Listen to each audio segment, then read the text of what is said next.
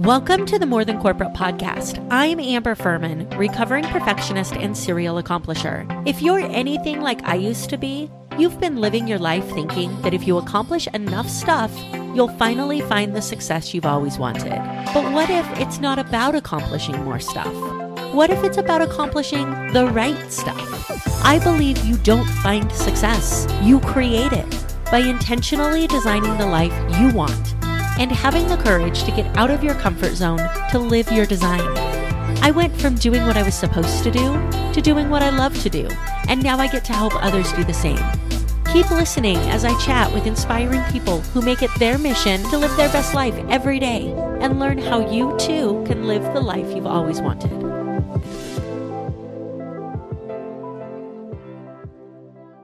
Welcome back to another episode of the More Than Corporate podcast. I'm super excited to have you guys with us today, and I have Lisa Chastain with us. This is the first interview in my office, first in person. I'm so excited. Thank you for being here. Heck yeah. I'm super stoked. So, for those of you who don't know, Lisa is an international best-selling author and the host of the radio show Lisa Chastain.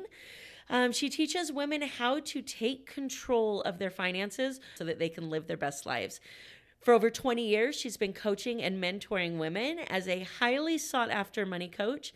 She teaches her clients what it takes to make financial dreams a reality. She's had her own personal struggles with money, which I'm super excited to dig into. Yeah.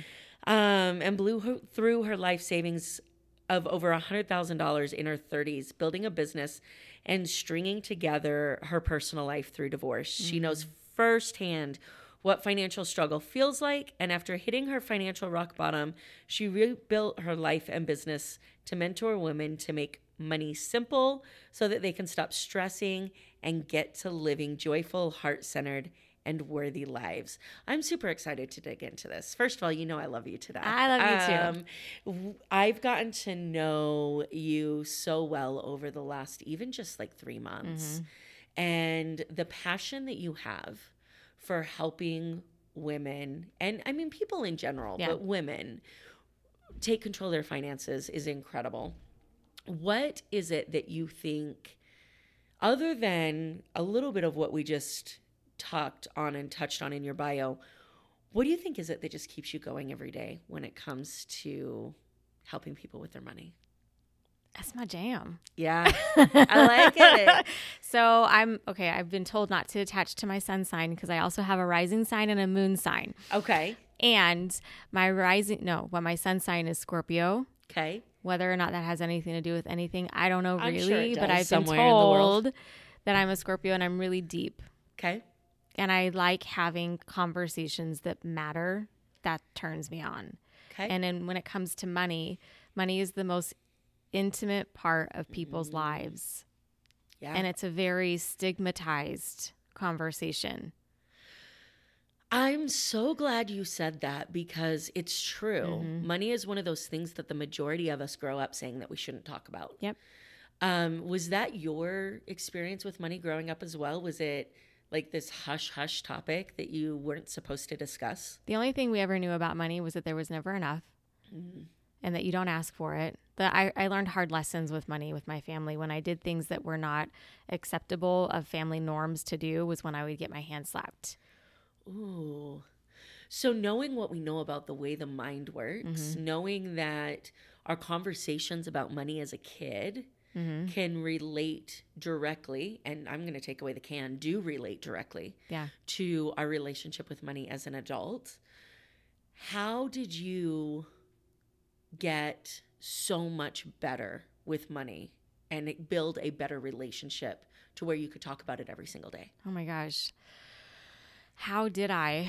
Mm, the first one was coaching. Okay. I got a coach who stretched me outside my comfort zone and invited me to tell my story, which is where my book mm. where my book came from. And your book is Girl Get Your Shit Together. Yes. Yeah. I love that title. Thank you. So it was through telling my own story and realizing that I wouldn't die. Or I have a family, love my family. I love my family to death. And if I didn't do, do things the way that they wanted me to, I was literally threatened that they were going to disown me. So, writing my book, telling my story, breaking through my own shame game, having the courage to tell people that I didn't have my shit together because it wasn't spoken about, it was very faux pas. Yeah. It is for a lot of people. That was how I got started on my journey. I think that's so incredibly important. And I'm glad that we're in a society right now where it's starting to shift, Mm-hmm. where we're starting to be more willing to talk about some of these things. Mm-hmm. Money seems to be lagging behind a little bit. And I think it's because who Brene Brown talked so much about the idea of vulnerability Mm-hmm. being you know, some people overshare and they call it vulnerability Mm-hmm. when they're really not sharing anything that makes them be vulnerable. Mm-hmm. They've become so comfortable with oversharing. But when it comes to the thing, which oftentimes is money for people, that they think if they knew this about me, Mm-hmm. then they wouldn't want to talk to me. When we start talking about the this, that if they knew this about me, Yeah. that's where we get real transformation. And unfortunately, for so many people, that this is money. Agreed. It's Agreed. it's the thing, right? I mean, God, we focus on it from the time we're a kid. How are you going to make it? Um, how much you make dictates your place in society. And who can break the rules and who can't? Yeah, who is accept you know who's sick who's deemed successful and who's not. It's Yeah. revolved around success and the financial success that comes with success. And gosh I, that is why i created my podcast honestly having been in the money world and being a part of the larger conversation about money there are a lot of people out there talking about money but not talking about the mm. real stuff yeah, the behind the scenes stuff. We have CEOs committing suicide at the highest rate ever. Why? It can't just be because they're stressed. Why are they stressed? There's a lot of financial responsibility tied into that. Celebrities are committing suicide. Why? yeah. Concept of success, failure, what's recoverable, and money's wrapped right into that. more than people realize. Mm-hmm. So when it comes to your relationship with the people in your life now, have they become more accepting of the conversation? Or have you become less concerned with their reaction? I just have new people to talk to. Yes, I love that answer. I I mean, talk obviously, we can't people. replace our family, but No. like, it, I just I stopped beating my head against a wall and realizing that this is not a conversation that they want to have with me and that and and I'm okay with that now. I Wayne Dyer was profoundly supportive even in his books after he died. It was he said I'm making a commitment to be a certain person with my family and I'm going to be peace and love with them. And and once I realized like I don't have to change them yeah, and family, friends, the world, whatever, I'm just going to lean into conversations that I want to have with the people who want to have them with me. Was there a period when you made that choice that you felt like you were being inauthentic at home? Oh yeah, yeah. Um, where do I start with that? My dad and I had a knockdown, drag out fight when I was about thirty-five. I want to say this was before I went through my divorce, so that was another part I had to get really honest with, like not being happy with where I was at and societal norms and family norms that went with it. But my dad, for the third time in my relationship with him, once as a child, twice as an adult, he threatened to, in his words, disown me. The third time was, I'm going to take you out of the will. Wow. And I called him and I was like, What the? Can we cross on this podcast? Yes, all all day. Dad, what the fuck? Because I didn't, uh, I wasn't doing what he approved of or wanted me to do. I was out. And that caused a ton of fear. And I have to, I've had to do a ton of mindset work around that. And financially, it's just one of those things where in dating conversations, find out what their credit score is. Like all these financial mm. experts are shoving down these tips like, well, you got to make sure they're financially sound. And women, make sure you find a guy who's financially oh. stable. You give me Right? like the disgusting. oh, all that all of that what is that messaging yeah. All of that, All that programming that imprinting and programming for women I, I i'm working with women because i'm passionate to help women break through that conversation You know, even recently, and I'm going to be really careful about what I say here because this is a big name in Vegas, and I don't want to end up um, yeah burning bridges. Um, we were at, although anybody that was there will know exactly what I was talking about. We were at an event um, a few weeks ago, um, and it was based around women, Mhm. and it was honoring and supporting and valuing women. Mhm.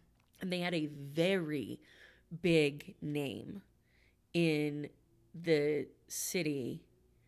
Come talk Okay. about how she got to where she was at. Yeah. At least that's what we expected her to talk about. Okay. And instead, she talked about how she met her husband Mhm. and how she supported him Mhm. And how we should be on the lookout for somebody that we can support too. Because by supporting them, we get to become successful. Wow. And this was just, I mean, we're in 2023 Wow. at an event around women. Mhm. And this person is from a different generation. Yet you would think that being at the top of her game, Mhm. like there are very few people that this person answers to. Mm. The mindset Mhm. of my job is still to support and make the men or man or men in my life and business Yeah. be successful, it's going to take generations for us to undo that mindset. It is. And I'm and I'm not saying it's bad. I'm saying that putting I'm not saying it's all bad. Putting our needs second to anybody else or treating somebody a certain way with the expectation of something in return is where the problems that we're talking about right now came from. yes. Yes. Yet, this is what we're still discussing. How do I? I mean, I run two businesses and I am alone. I have no supporting income. I'm single. There are times where I sit back and think, God, it would be really nice to just not have to worry about paying the bills this month and have somebody else be willing and able to do it. Mm-hmm. And then I realized, like, number one, that's not my style. Yeah. Even if I was in a relationship, I would never let somebody take care of me like that. Yeah. I say all of this to say that that mentality of I can take care of myself, I will take care of myself, nobody else is going to take care of me is just as damaging of a money mentality Sure. as I want somebody else to support me because I don't think I'm capable. Yes. So how do you address the strength or the the insecurity addressed as strength that so many high powered women have when it comes to their relationships with people and money? How long do we have? we have well, I think you said you got to be home by like 4, so an hour and a half. Wow, that's a loaded question. Um, how do we how do we address that? Well, I think I I think that what I'm learning from you and just you know being in this world with people is being willing to, willing to call people on their bullshit, yeah. Which I know you're writing a book about, I am. Break your bullshit box. I'm so excited. and you're really good at it. Thank you. to to for as a coach i may not be able to do that and, and i do i am very interruptive in the money industry i was on stage yesterday challenging people's beliefs the entire time because we have to be willing to as Lynne Twist says question the unanswered questions Yes. women need men to be successful Yes. That's a that's a belief.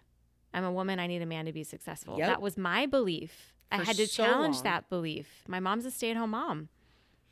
My mom relied on my my dad. She Mine still did too. does. And the belief was i need a man to be successful.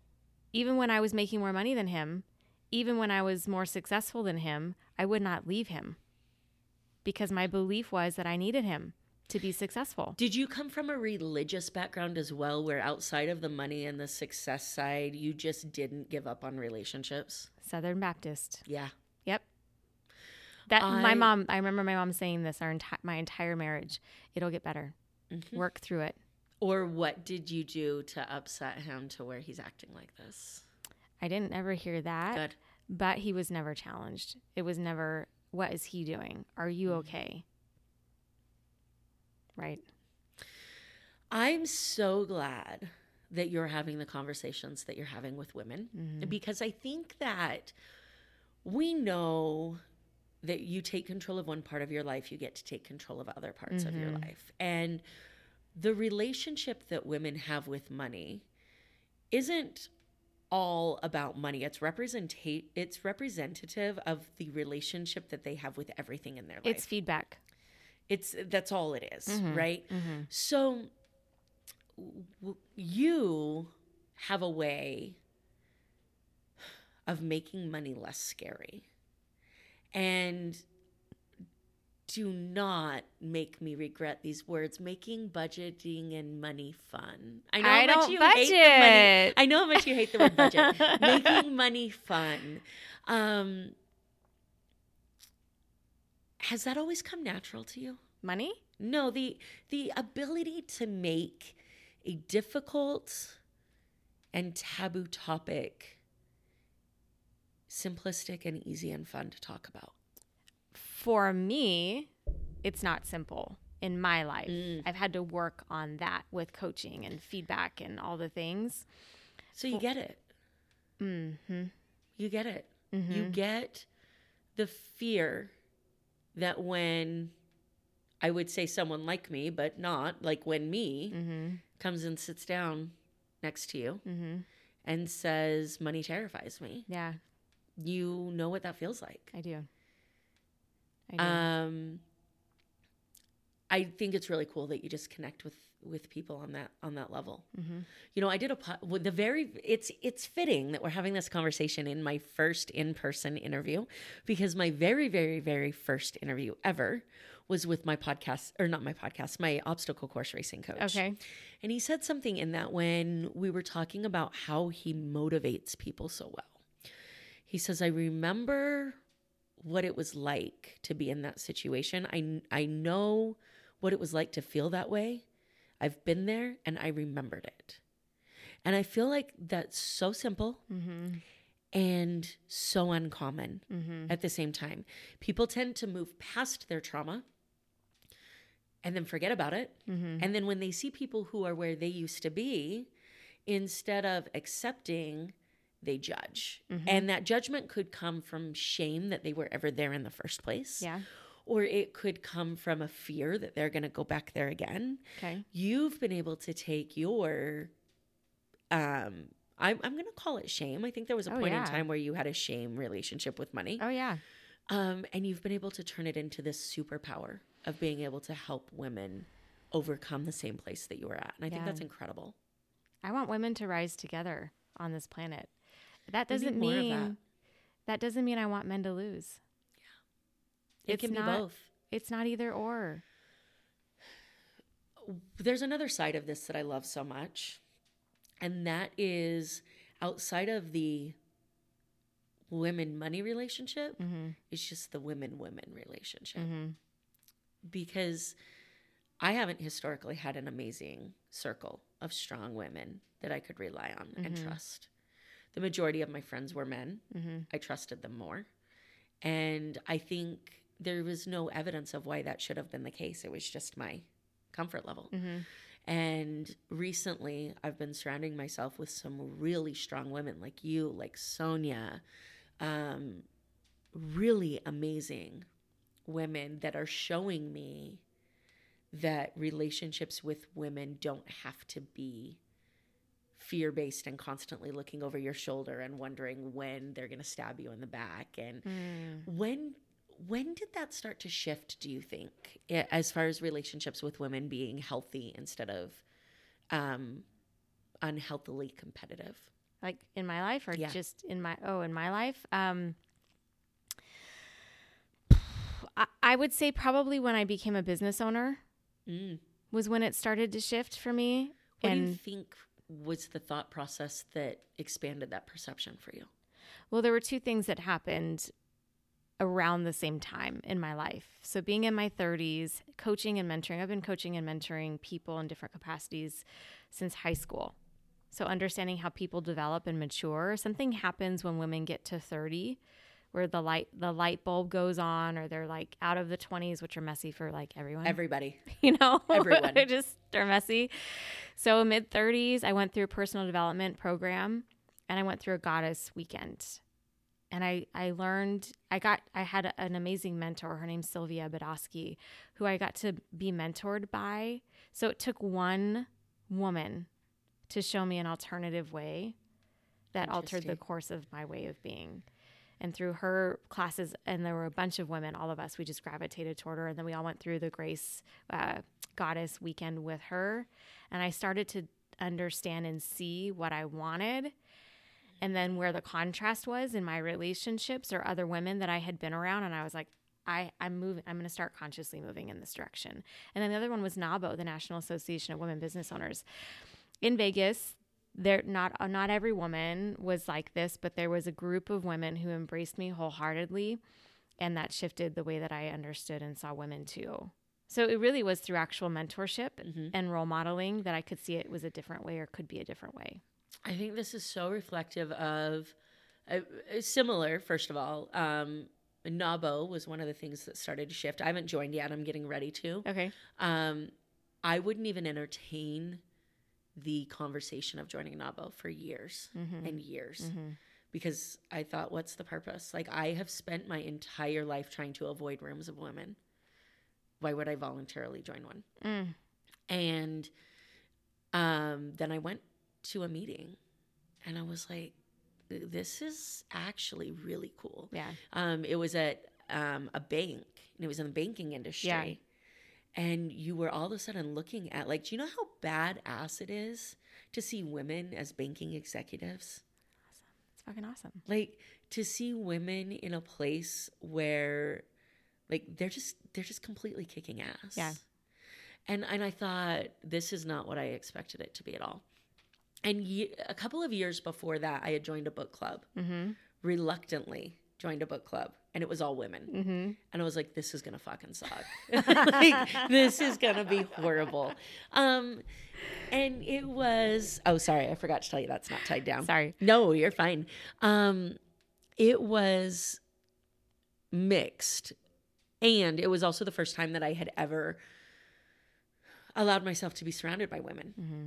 So this it's proof that one person can change the perspective, whether it be in relationship to people, to money, to fitness, what you're capable of. Like we go through our lives thinking that what we do and what we say doesn't matter. And then you find that one person that was like, when you said this to me, it changed my life. Mm-hmm. And you're like, well, shit, like I was having a really crappy day. Mm-hmm. Um, and I was just venting. Mm-hmm. And so I think that we get to hold on to the fact that our actions matter. They do. Outside of the way that we're intending them to. Like we go on we go on stages, you and I both. Yeah. We go on stages and we go on stage we're incredibly intentional. Yeah. It took a long time for me to realize that more eyes are on me off the stage than they are on the stage. Mm-hmm. Yeah, people are people are sizing us up all the time, all day, all day long. From what I wear to what I drive, it's the world we live in. Coming back to money, that's the that's the really you you know the reason there's so many reasons I love being a personal finance coach. So many reasons. It's it's finance, it's mindset. I get to intertwine the two. I get to help people improve the quality of their lives.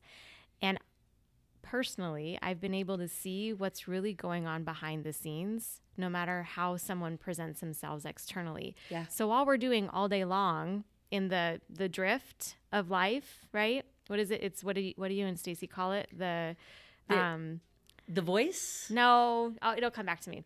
Um, but there's like this drift of life where people were just operating unconsciously. Okay. Right. And in that world, someone's driving a Tesla. What are we making up about their life? Mm, yeah, someone's yeah, yeah. living in, we're in Henderson, up in Anthem. What are we making up about their life? Yeah. Someone's on a stage or someone's got a big title or someone's a company owner or whatever. What are we making up about their life? Yeah. And I get to see what goes on behind the scenes. And we're all just friggin' human. You know, one of the first personal development books I ever read, and my number one recommended book for anybody who starts talking about wanting to get into any type of personal development is The Subtle Art of Not Giving a Fuck by yeah, Mark Manson. He's cool. he talks about specifically in his book he's talking about a story between brothers where they're talking about how if my brother talked to me more often like i want him to talk to me more often because um, he's my brother and he's supposed to love me and i want to have a good relationship Yeah. with him and in the book he's talking about how there's two things that are at play here. Number one, the should, which we just spent a bunch of time talking about what should means, Yeah. right? The should of um this is what life should be like. I should have a good relationship with my brother. That's what's supposed to be. And then the other side of it, which is a good relationship with my brother looks like this and mm-hmm. feels like this. Mm-hmm. And we've created these definitions of what success looks and feels like, what a relationship with money looks and feels like. Yep. And we discount the place that we're at because we feel like we should be somewhere else. And that if we were somewhere else, it would look and it would feel like this. Totally. And when we specific, specifically talk about money, that comes because it ties to our deepest shame moments. We start looking at our value as human beings Yeah. that are tied to this unrealistic, made up unicorn land Yes. of what life should be like yes. instead of saying like and i mean this with all the respect i don't live in a cardboard box Yeah. i drive a car Yeah. i pay for gas i have food in my fridge when did that not become success and everything else become the fluff and the amazing and the happiness of life right. The Hollywood of life. so f- with your clients because you are fantastic at what you do Thank you. you're welcome you meet with people that are normally in a highly emotional state of either frustration, Mm-hmm. Sometimes anger, Mhm. sometimes actual emotion. Oh yeah. What is the process like, the best you can describe it, Mm-hmm. um, of bringing them down into a place of action Mm. so that they quit burying their head in the sand in what I like to call the ostrich syndrome of life? Yeah. It's a process. Uh, first, meeting people where they're at, not where I think they should be or need to be. So I see this a lot in the money industry because there's a lot of financial experts that don't have the tools, that don't know what mm-hmm. they don't know about how to work with people in that emotional state. And I very quickly, that's one of my talents is to be to, you know, be succinct. I can very quickly help separate belief from fact mm. That's awesome. and you know i'm very numbers minded so a, a client cannot easily see what is a belief or a fact. And truly none of us can financially until we're looking at it until we can understand and teach our brain how to interpret it. So i, I at my conference yesterday um, i had everyone there were like over 100 people there take a test. And it was a test to say where are you on a scale of 1 to 10 in these 10 areas mindset and behavior financially and you ha- you get a score afterward from 10 to 100 and if you score high some things are working you score low you get to see your relationship with money real time and where you're scoring. And in the absence of those types of experiences oh what i was going to say is some woman raised her hand and she said i'm financially illiterate. And i said thank you for sharing that and acknowledging that. Because with money it is an applied science. It is a learned skill and if mm. you were never taught in a way that makes sense to you, Yeah. because most people are teaching money the way it makes sense to them, If them. they're teaching it at all. Exactly. And then it becomes a big world of to do versus to be. Yeah. So, how do I do that? By simplifying it and neutralizing and shifting the belief, acknowledging the beliefs, acknowledging the emotion, and separating it from what really is with perspective. None of us have perspective on our financial lives because we're not talking to other people about their money all day long. so, we think So that what we have is made up yes, these these realities. Like Lisa has her shit together Yes. because I see this and this and this and this. Yep. Right. Um and my shit together to is an example of that. For someone else is not. yeah. It's how I feel about it. Yeah. You know, I went through this.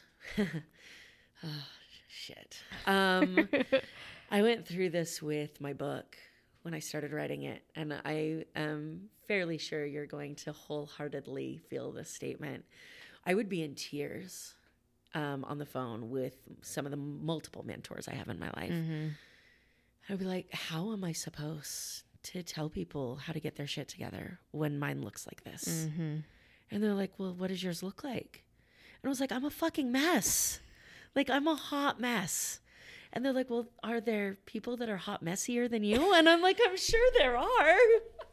like, I'm sure there are. Hot messier. I love Um, and they're like, so talk to them. But there's like, we get in our head, like, who am I to write this? Mm-hmm. Who am I to tell people about this? Mhm. Like, I should, my favorite swear word, I should be in a different place. So why don't I wait until I'm there to tell people? There is no it, there. Right? It's so crazy to me that we spend so much of our time talking about this in all areas of our life. And there is no there. there is no there. There's no there because I work with Can people. that be the next book? There's no there. Yeah, actually, I stole it. It's from Todd Musselman. Oh, is it really? Yeah. I've never heard of that. We did a, a workshop. Anyway, it doesn't matter. We did a workshop with him at and there there is no there. There is no there. I've worked with people who have millions of dollars and run million dollar businesses, and they feel the same way. yeah. There is no there. Isn't that crazy to you? They're like, we did you feel like you were raised in a generation that there was like an amount of money that was going to make everything worth it? No, it was the opposite. So Gen X, we're just people forgot about us. I think because no one talks about us. We're like the middle child between Okay. the boomers and the millennials. Um, Gen Xers had a very different relationship with life because we were the kids that went out at 8 a.m. 8 a.m. and came home at 8 p.m. We were left to our own devices, and we still play in that sandbox in a lot of ways. I think Yeah, I agree. my household, um, things weren't addressed until they were a problem. So only Ah. problems were addressed. Gotcha. Um, so I don't remember what the question was, but I hope that answered it. Yeah, it does. Um, I'll I'll give you a reminder because I think there's more there. Okay. Um, was there this as you were growing up in your relationship with money? Was there this monetary amount that you Oh. thought would fix problems? No, and and because of that, my mom my mom would tell us when we'd gripe about anything, you could be ugly. Ooh. It could be worse. Like literally, that was the statement. You could be ugly. So it wasn't It could be worse. Put your head down, work hard, and you'll get there. It was you should be happy that you're not this. Be grateful. And also, the more money you have, the more problems you have. Ooh. My dad never went after leadership roles. He had a safe job. He had a pension. Don't rock the boat. Don't take on more. Your family's the only thing that matters. Do you think that when with the work that you've done related to your programming around money, Yeah. did that mentality of your dad, who who did so first of all, before I ask this question, who do you think was the um in relationship to money, who was the predominant figure in your mind when you thought about money, your mom or your dad? You're going to ask me to trust myself. I don't know. Uh, in different ways, it was my mom was the one that I had a relationship with. Okay. My dad was the one that when I wasn't being good, a good girl, the hammer dropped from him. Gotcha. So it was my mom interpreting for my dad. So in my in So my it was your dad. household, he was the authority figure. Okay, so that mindset of your dad that the more money you have, the more problems that you have. Uh, with all of the work that you've done related to mindset, did that land for you in a the more money you have, the more problems that you have in your brain, or did it land as I don't want to be like that, so I need more money? I, I I rejected it. I rejected it. And it was like it was a big block and a big wall once I- and then once I realized it was actually there, I created the awareness that that was actually something that was in my way. Yeah. I had to risk losing my relationship with my dad to get over it and get through it. because it was it wasn't just that I was rejecting a mindset, it was that I was rejecting him and my family. Did he think that or was that your perception of what was happening? He he communicated it very clearly. Interesting. And I had to be willing to walk out the door and never talk to him again and lose that relationship entirely to create a new reality. And how how long did it take for you to get to the point or was it a time thing or was it a pain thing um or maybe a mixture of both that got you to the point where you said i can't do this anymore and if they choose to walk out of my life then that's their decision I was going broke. I was going broke. My marriage was failing. My life sucked, in my own words. I mean, I had a roof over my head. I was a homeowner. You can see the emotion in my face right now. Mm-hmm. I was in so much pain. I was willing to do anything. And I knew that if I didn't change anything, because I had created all this awareness, but my actions were not creating the results that I wanted. And the success, really, for me, we've had this conversation personally, is that the success, financial success matters. I get that in a logical way. The impact was more important to me. Making a difference was more important to me. And having a voice yeah was more important to me. how far into your personal development journey was this awareness Three years. yeah Three years. what was the thing that triggered um, your desire to learn more about personal development and grow? Was it opening a business or was it before that? I was um, really unhappy in my marriage. So I had left UNLV in 2011 to be a stay at home mom, stay at home mom, but to take care of my husband while he was working. And he lost his job nine months later. And in that cycle, it was a vicious cycle for about a year. I was like, this is not the life that I want. This is not the marriage that I want. So I enrolled him into a personal development course to I'm fix sure he him. loved that. yes. You know, do you know how many times I have this conversation? I'm sure that you do because I'm sure you have it too. I need my wife and I or my husband and I to come talk to you about money because she needs help or he needs help with money. I'm not the problem. But if you could help her learn how to save more, Yes. Then then this would be okay. I just had this conversation with somebody who sat through one of my boot camps and he sat through one of my boot camps and then at the end of the boot camp comes up to me and says, "You know, I really need to get my wife to one of these. If you could just talk to her Yeah. and if you could get through to her, yeah. I really think we'd be okay." And I'm like, "Yeah, cuz you're none of the problem, right?" I I think there's a period of time where we overcorrect. And you and I have talked about this a little bit. And we talk about it a lot in the friendship circles that we choose to hang out with. Mm-hmm. There's a period of time in the personal development world where we overcompensate for our responsibilities. Mm-hmm. Um, we go from it never being our fault mm-hmm. to it always being our fault. And in the relationship with money, where do you think that sweet spot is for taking responsibility for your actions and holding others responsibility for their actions as well? I, I ask really specifically because I think as a single person, I see money as a very individual relationship. However, I know that that's not the case. Even as a single person, there's Yeah. multiple influences in my money relationships. So when you're dealing with people and helping them, at what point do they take responsibility for their actions and stop taking response and for and require others to take responsibility for theirs as well? Um, I, there's so many dynamics in relationship there in that question, so I'll just stick. I'll stick with spouses Okay. or significant others, not necessarily male, female, but Right. relationships, personal relationships. There can be a point where, and this happened in my marriage. I'm responsible. I'm responsible. I'm responsible. I'm responsible. I'm going to turn myself inside out. I'm going to turn myself inside out. I'm going to try to fix things. I'm going to be responsible. And then at a certain point, it's like this: the other person is not willing to change or take new action. And then in the way I do it in a coaching context, so that for me it's like to like go wait a minute. I'm doing all the work here. What are you doing? Yeah. What's going on here? And and and being willing to even just lean into that conversation. But um from a couple that comes to me and they both want help or they both say they want help, Yeah. it comes through the form of agreement. Where do you find that people have the ability to take control for themselves when the other person in that relationship isn't there yet?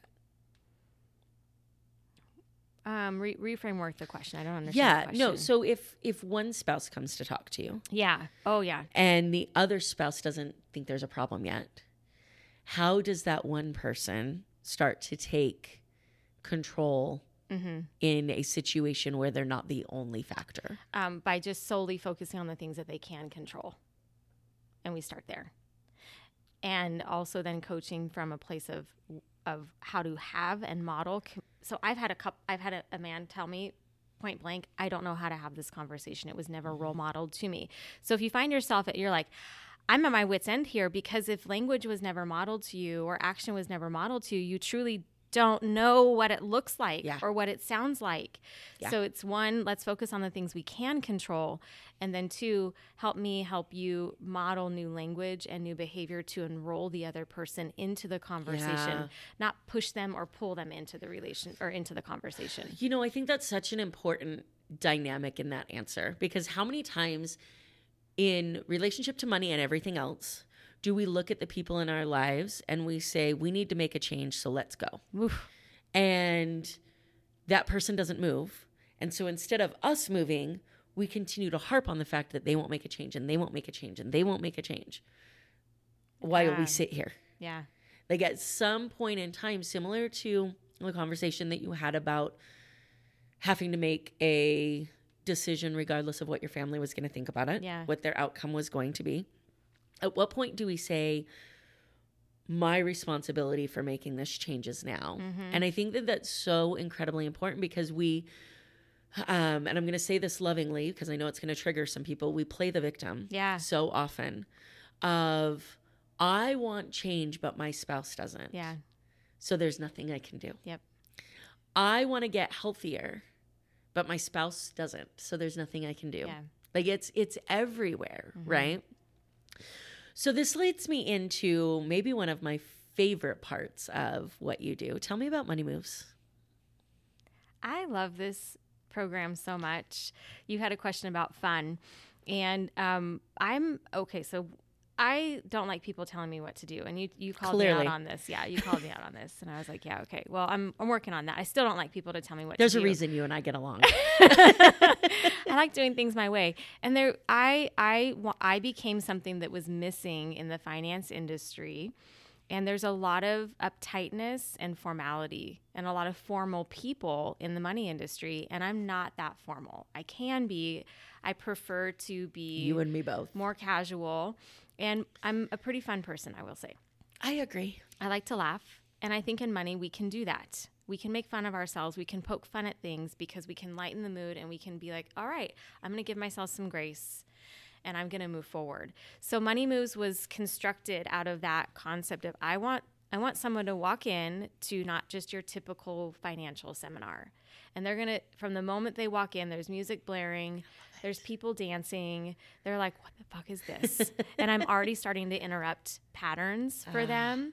And I want them to feel as women that we can come together and we can dance and we can celebrate and we can still talk about hard things.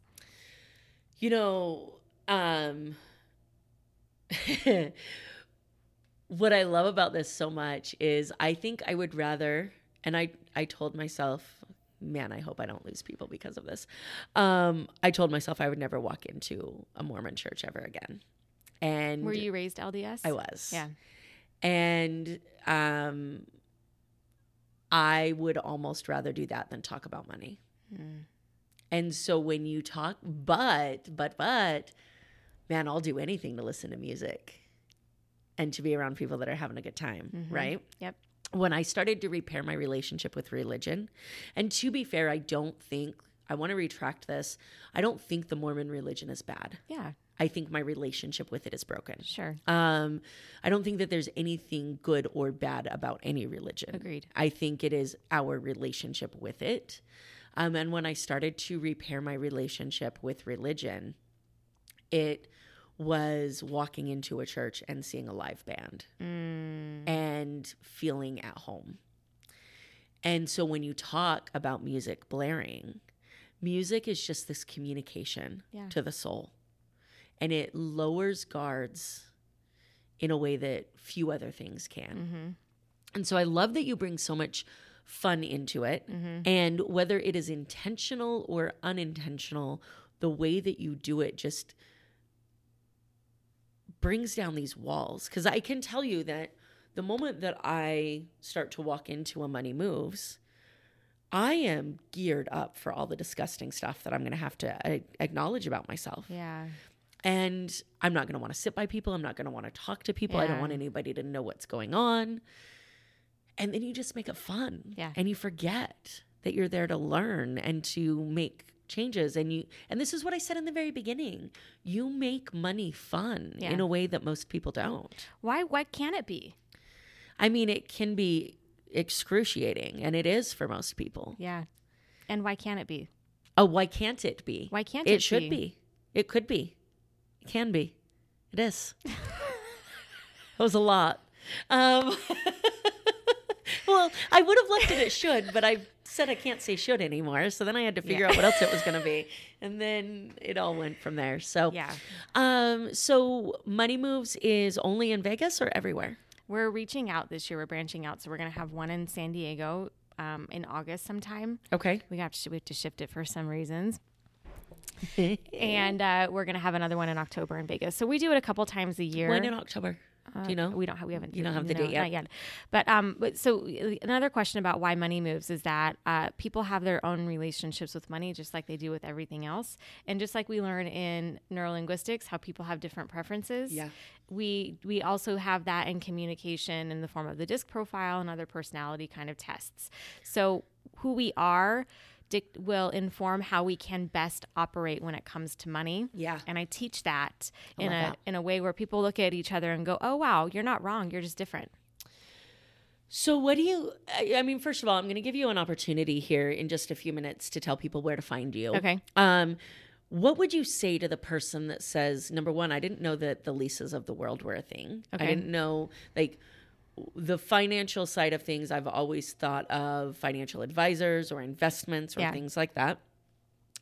Or number two, I've never actually thought about my money mindset before. Yeah. What would you say to those two kinds of people in where they should start? Okay. So when it comes to money coaching, it's pretty new on the scene when it comes to the world of money. I actually as a financial advisor in 2014 had no idea that money coaching was a thing. It's co it's like it's kind of like hidden in the world of economics as behavioral economics. Okay. and there are a lot of people who understand behavioral economics from an academic standpoint. Money coaches are just creating a new conversation, and um, money coaches typically will work with money mindset or setting foundation. And then there's higher level money coaches, executive coaches, business coaches, you name it. Yeah.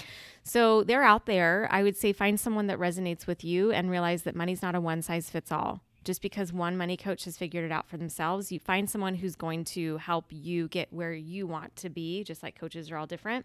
Find a coach that's for you. Find a money coach that's for you, helping you with the things that you want help with. When it comes to money money mindset, you have to acknowledge, I'm going to invite you as a listener and a viewer to acknowledge the fact that you have a relationship with money. Everyone does, and it's inescapable. You have a relationship with yourself. Everyone does. It's inescapable. Whether or not you choose to avoid it doesn't negate the fact that it's there. Yeah. So the more you can embrace your own mindset with money and know are you coming from a fixed mindset or a growth mindset? Neither of them are wrong. Which one are you? Which one would you like to be? That's the work for us to do. Yeah. Yeah. Um, do you have any resources for people that want to figure out where to get started? On my website, yes. Cool. On my website, yes. So you can go to my website. It's there's a get started link. Um, you can watch actually my free resource, which is my my podcast, Real Money. You can listen to episodes, learn from people that are on the show. So if you're looking for a free resource, that's it. And um, and then I have a six week program. I have an online course that I just launched. That's amazing. Lots of ways to to to tap into my world depending on the level of time and money that you're willing to invest and ready to invest. But yeah, let us know what, what you need. Let us know how we can support lisachastain.com. Yeah, so I would um we're going to put that in the show notes. Okay. I would highly highly suggest that anybody that's listening reach out and at least check out the podcast Yeah. because I feel like those conversations are going to be the way that people think, "Oh, I've never thought about that before." Like we go through money well we go through everything initially with that like i can't see you you Yeah. can't see me mentality right? Like the kid. Um but also like you know the best example i can come up with that i share often is my cataract surgery right? When i i mean why i had cataracts is a whole conversation that some will believe or don't. I truly believe that i created my cataracts because i was afraid to be seen in the world. And if i can't see you you can't see me. So i'm going to make sure i can't see you and then nlp happened and then i bought yellow jackets and yellow chairs and purple microphone covers um but I remember for years, my um, eye doctor was like, "You should have cataract surgery," and I said, "I don't need it. I can see just fine." And she was like, "But like, you kind of can't." And I was like, "No, I can. Like, I see you, and see just fine." And she's like, "The only reason that you think you can see is because you don't know what it looks like to actually see." Hmm. You know, think of it in the health world. The only reason you think you're healthy is because you don't know what it feels like to be healthy. The only reason you think you're not tired is because you don't know what it feels like to have energy, right?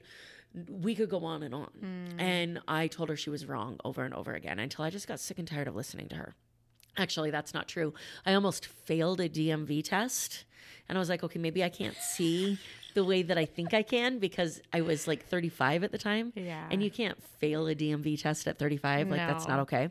So, um, I started to have conversations with her about having my cataract surgery done. And when you get cataract surgery, they can only do one eye at a time. So for one week, I could see out of one eye, and the other eye was the good eye. Um, they did my bad eye 1st and the other eye was what I thought seeing looked like. And there will never be another time in my life where I'll have that opportunity to have a visual representation of the shift of perspective. Yeah. When it comes to money, I think the only reason that people think they don't have money issues is because they and and I use issues lovingly is that they they don't know what it feels like to have a healthy relationship with money. Agreed. I think that it's such a misnomer Yeah. to have a healthy relationship with money. Yeah. What does it even look like? What does it even look feel like? Is it What even is a it- thing? Yeah. Like it's it's honestly, and if you don't do a podcast episode with this title, I'm gonna be very sad. Um, it's honestly like the the Loch Ness monster of like, does it even exist? Yeah. Right? Is there even a world where a good relationship with money exists? Because I've never had a representation of it ever. Mm-hmm. Even whether it was the people in my life who had money or didn't have money Mm-hmm. neither of them were positive relationships with money. And going back to what we said before, who am I to say whether it was positive or negative, right? I just landed the way that it Yeah. did. Um, so lisachastain.com. Yeah. Your podcast, Yep. Real Money Real with Money. Lisa Chastain. You can find it on my website too. It's there. Your book, Get Your Shit Together. Girl, get your shit together. You have a new book coming out, don't I you? I do. Mhm. When is your new book set to release? I don't know, Amber. We said March. It's not gonna happen in March. I mean, you still got a So- week. I yeah. We did we have we launched the class. The class is called so I have the real money I have the real money podcast, the real money formula, which is my new online class and six week class, and then the book is is will be out soon. Gotcha. Mm-hmm. So, the free guide, mm, lisachastain.com. Yep. The podcast. Yep. Um, anything else that you want to leave the listeners with? Any last um, words of wisdom related to their money mindset? Be willing to look at the feedback and be willing to get feedback. It's the only thing that helps us grow and Love get it. to the next level. All right. Before we wrap up, um, I have a question for you and then a random round. Okay. I ask every single one of my guests this question. I think that it is the most under discussed topic in all of personal development. I know, right? Get ready. Ready? What does success mean to you and why? Waking up with my husband and my kids. We're all healthy. And I get to do what I love every day. That's my success. And on a less large scale, Mm-hmm. Like if you wake up in the morning and you say, if X happens today, today was a success, what does that mean? If I wake up today and what I have on my calendar happens, Mm, it was a successful day. I love that. This is, and there's, oh my gosh. I mean, I have three dogs and two kids, and at any point in time, something can go awry. And I intentionally set my day up to do things that I think matter. yeah. And when I can do that and see my family and be home, I mean, every day is going to look different. Um, but true to form, when I'm feel like I'm the author of my life, Mm, it is going to be a good day. yeah. I love that. All right, quick random round for you before we run away. Okay. You ready? Mhm. All right, evil fingers. Um, if you could time travel anywhere in the world, where would you go and why? I would go. Oh, you're gonna make me cry. Um, I would go back and spend time with my grandma Mm, as much time as humanly possible. I love that answer. Yeah. I love that answer. If you could do anything other than what you're doing now, what profession do you think it would be fun to attempt? Fun to attempt. Yes. I would. I cannot sing, but I would love to be an actor or a singer. I love it. Yeah, I love it. yeah. Um, what resource, book, podcast, all of the above? Um, what resource do you think that somebody who's just starting their personal development journey should be looking into? Oh my gosh, personal development. That's uh, just personal or professional? personal, professional. I got to tell you that the um, Lynne Twist's "The Soul of Money" rocked my world when it came to money and looking Mhm. at the dynamic of money. And Maya Angelou, Yes. Ugh.